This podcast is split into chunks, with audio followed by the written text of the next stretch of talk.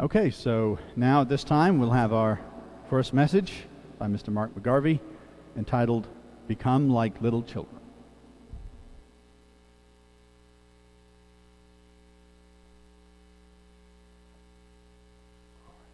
Good afternoon, everyone. And what a beautiful afternoon it is today. Good to see that heat and sunshine that we've uh, been looking for. Back on Tuesday morning when it was, was it like two or three degrees, man, it was, it was tough to be out there. It really was. And actually, I'm going to, bear with me here a moment, I'm going to get a, uh, a drink of water here.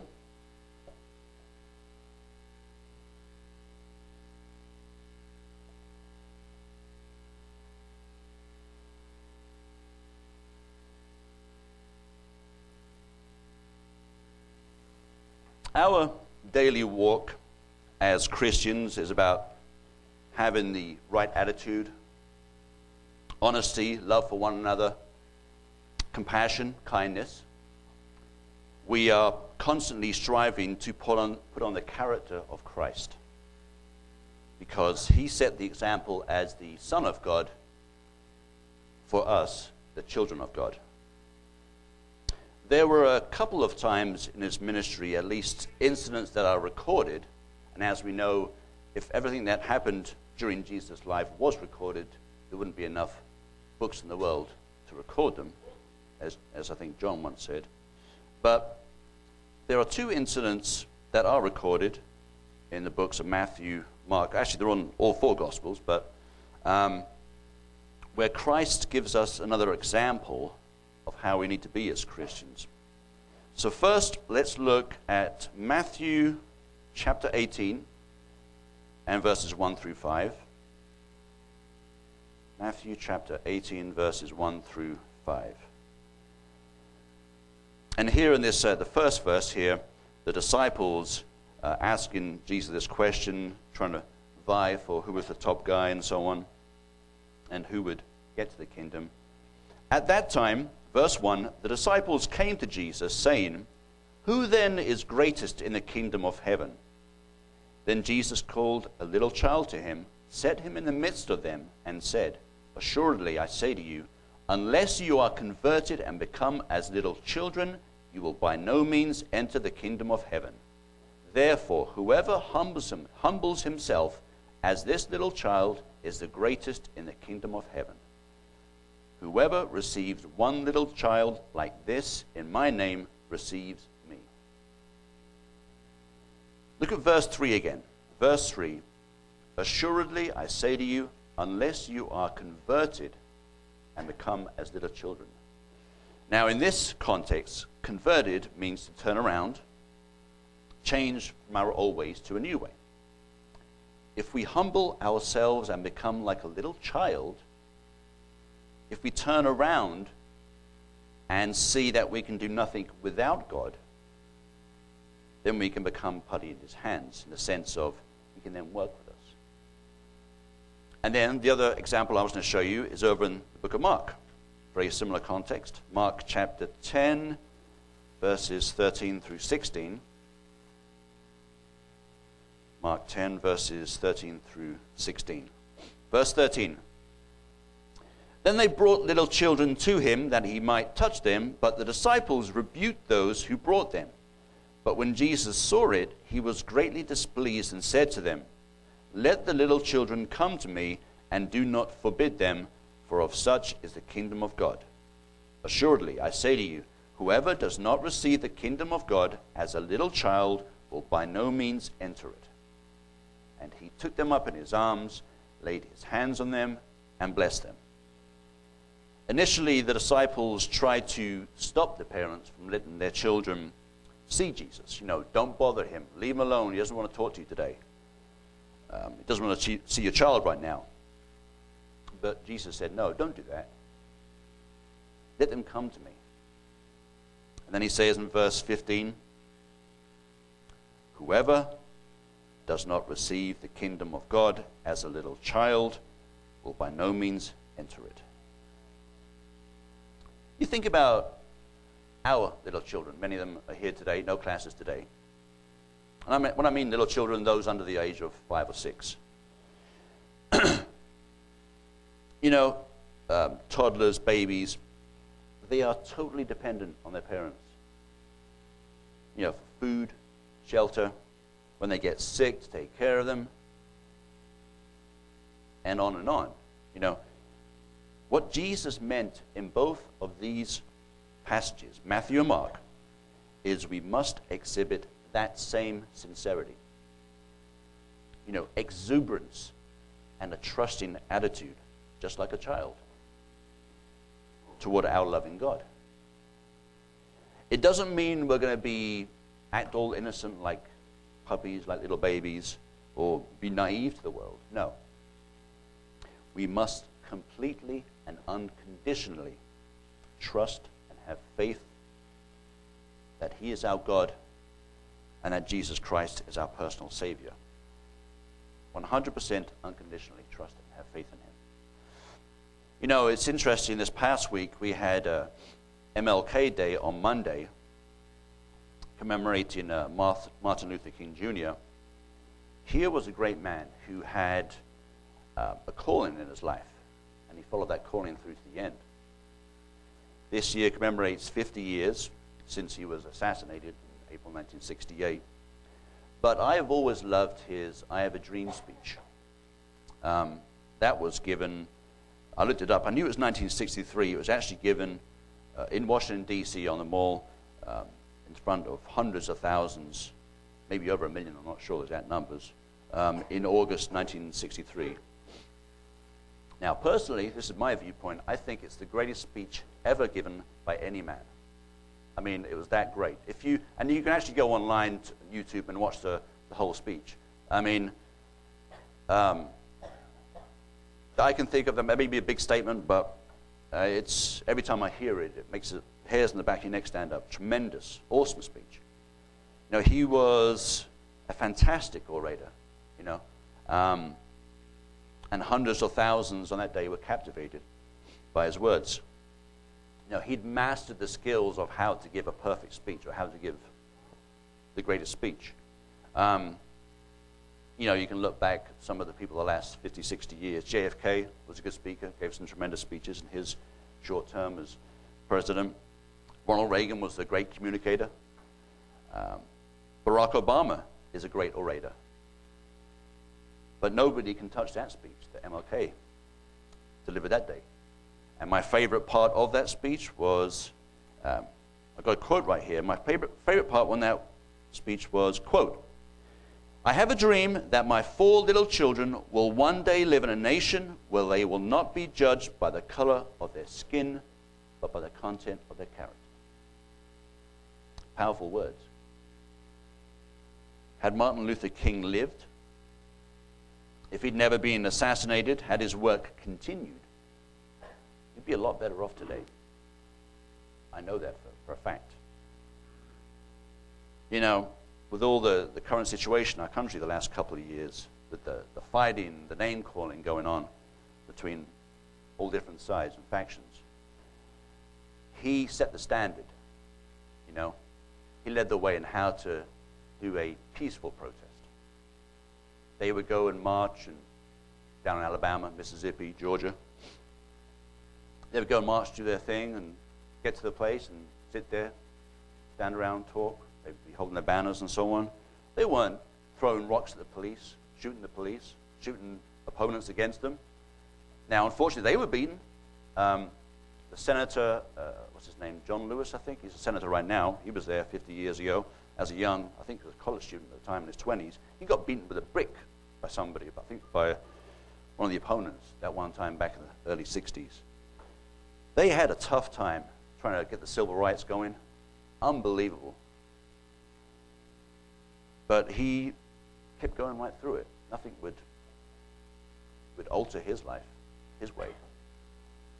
And it's a tremendous example to anybody who is in that civil rights uh, fight today, as it were. Look to him. He was the, the perfect example. So I've got a little, uh, Brian, I've got a little video here I want to play. Uh, it's about a minute, minute and a half. Um, play this video, and, and see what you think about it. Go ahead. No matter we have the same skin color, we're still twins. They may not be related, but these girls are as close as sisters. Zuri's my best friend, and I love her. And she likes to play with me when when she comes to my house, and she's my best friend, and I love her. Gia Sarnicola and Zuri Copeland met in preschool. But if you ask them, they'll convince you that they're twins. Their moms say another child recently tried to break the news to the girls that they aren't twins, but they were not having it. We had the same birthdays, and we wear the same clothes, and we go to the same school. While Gia's birthday is actually two days before Zuri's, it's close enough for them. Even better than having the almost same birthday, the girls say they have the same soul. We love each other so much. I love her this big, and I love her a lot and a lot and a lot. My best friend in the whole, whole world. Whether they're soulmates or sisters, they certainly have a bond that seems unbreakable. For InsideEdition.com, I'm Mara Montalbano.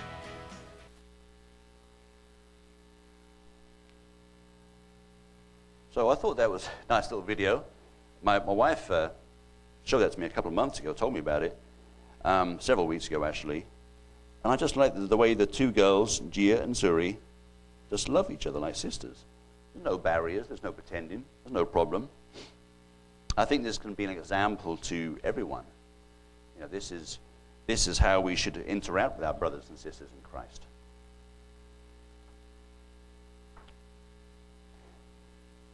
And, you know, that video and everything else, God is colorblind.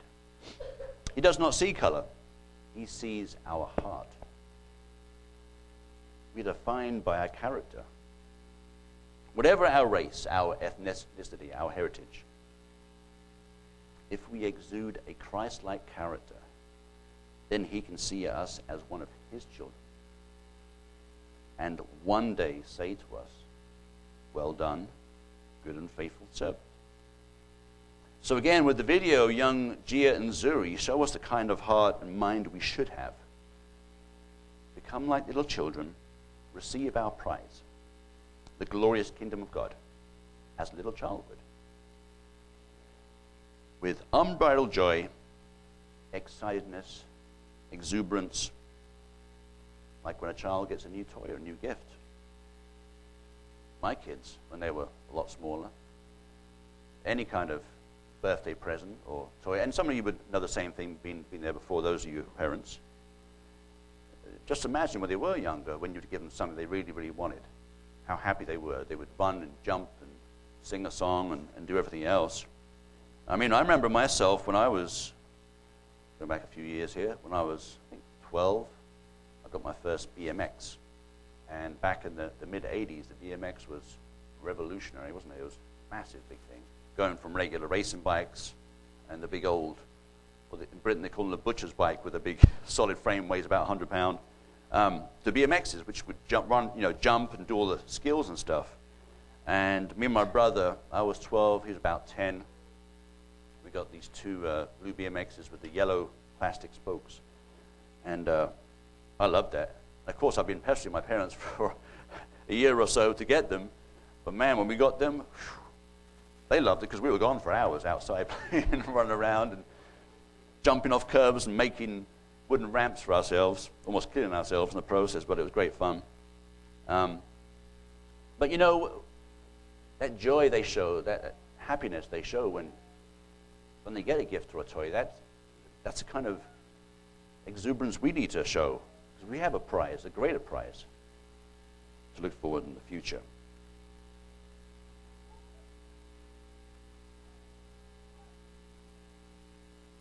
I'm going to go to the book of Hebrews next. Hebrews chapter 11, verse 6. Hebrews chapter 11 and verse 6. But without faith, it is impossible to please him, for he who comes to God must believe that he is, and that he is a rewarder of those who diligently seek him. We must have faith. Whether that faith began when we were a child or as an adult, faith in him, faith in God's promises.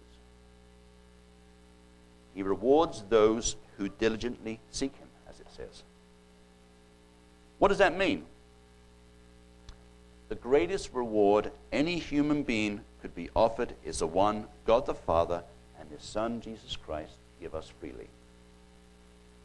Believe that Jesus Christ shed His blood and died for us, and on the third day rose again.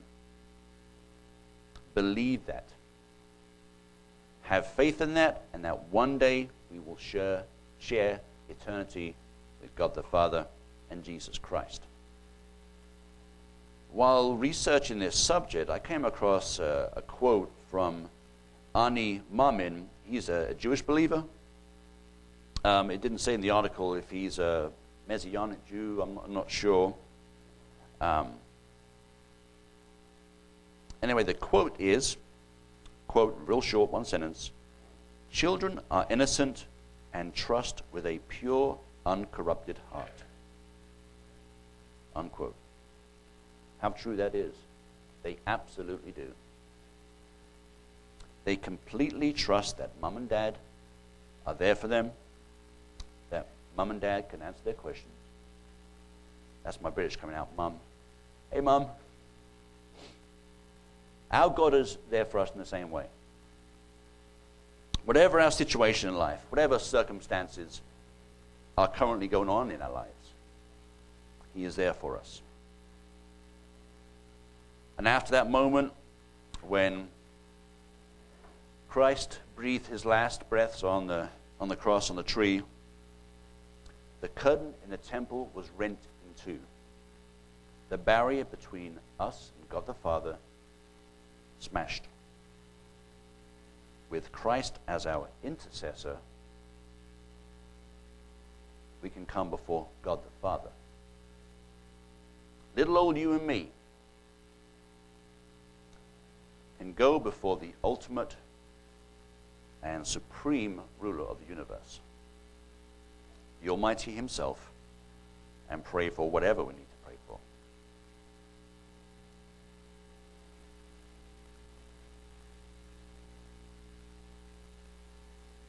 I've just got one more scripture here for you today. Um, 1 John chapter 3 and verses 1 through 3.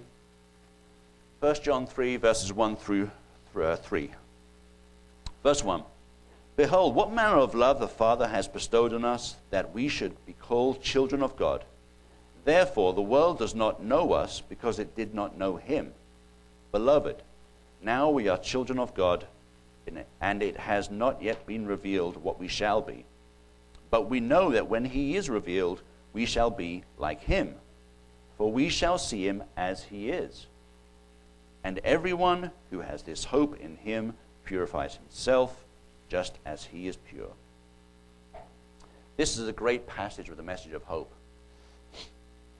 God the Father and Jesus, his Son, have rained their love on us.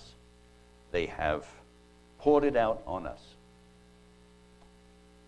If we give ourselves to God as little children, pure and totally trusting in him, it brings us that much closer to Him and the kingdom. As John says here, we are God's children, and we shall see Him as He is. One day, we will inherit a new body and be like Him. We will then have achieved that marvelous gift of becoming a member of the God family.